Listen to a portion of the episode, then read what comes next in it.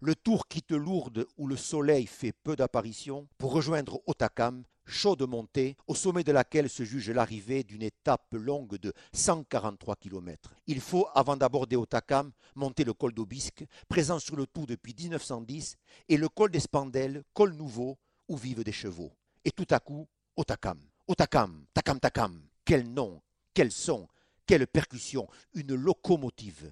Otakam, Takam Takam. Et c'est dans un train d'enfer que le peloton du Tour aborde le premier virage de Otakam le mercredi 13 juillet 1994. Ce train d'enfer est imposé par les équipiers de Miguel Endurain, maillot jaune. Miguel entend ce jour-là se débarrasser de tous ses rivaux. Le dernier équipier à entrer en action, c'est Jean-François Bernard. Il monte à bloc et Miguel lui dit plus fort, plus fort. Jean-François Bernard obtempère, monte plus fort encore, plus à bloc bloc, ça s'appelle la classe. Et Jean-François Bernard ne manque pas de classe.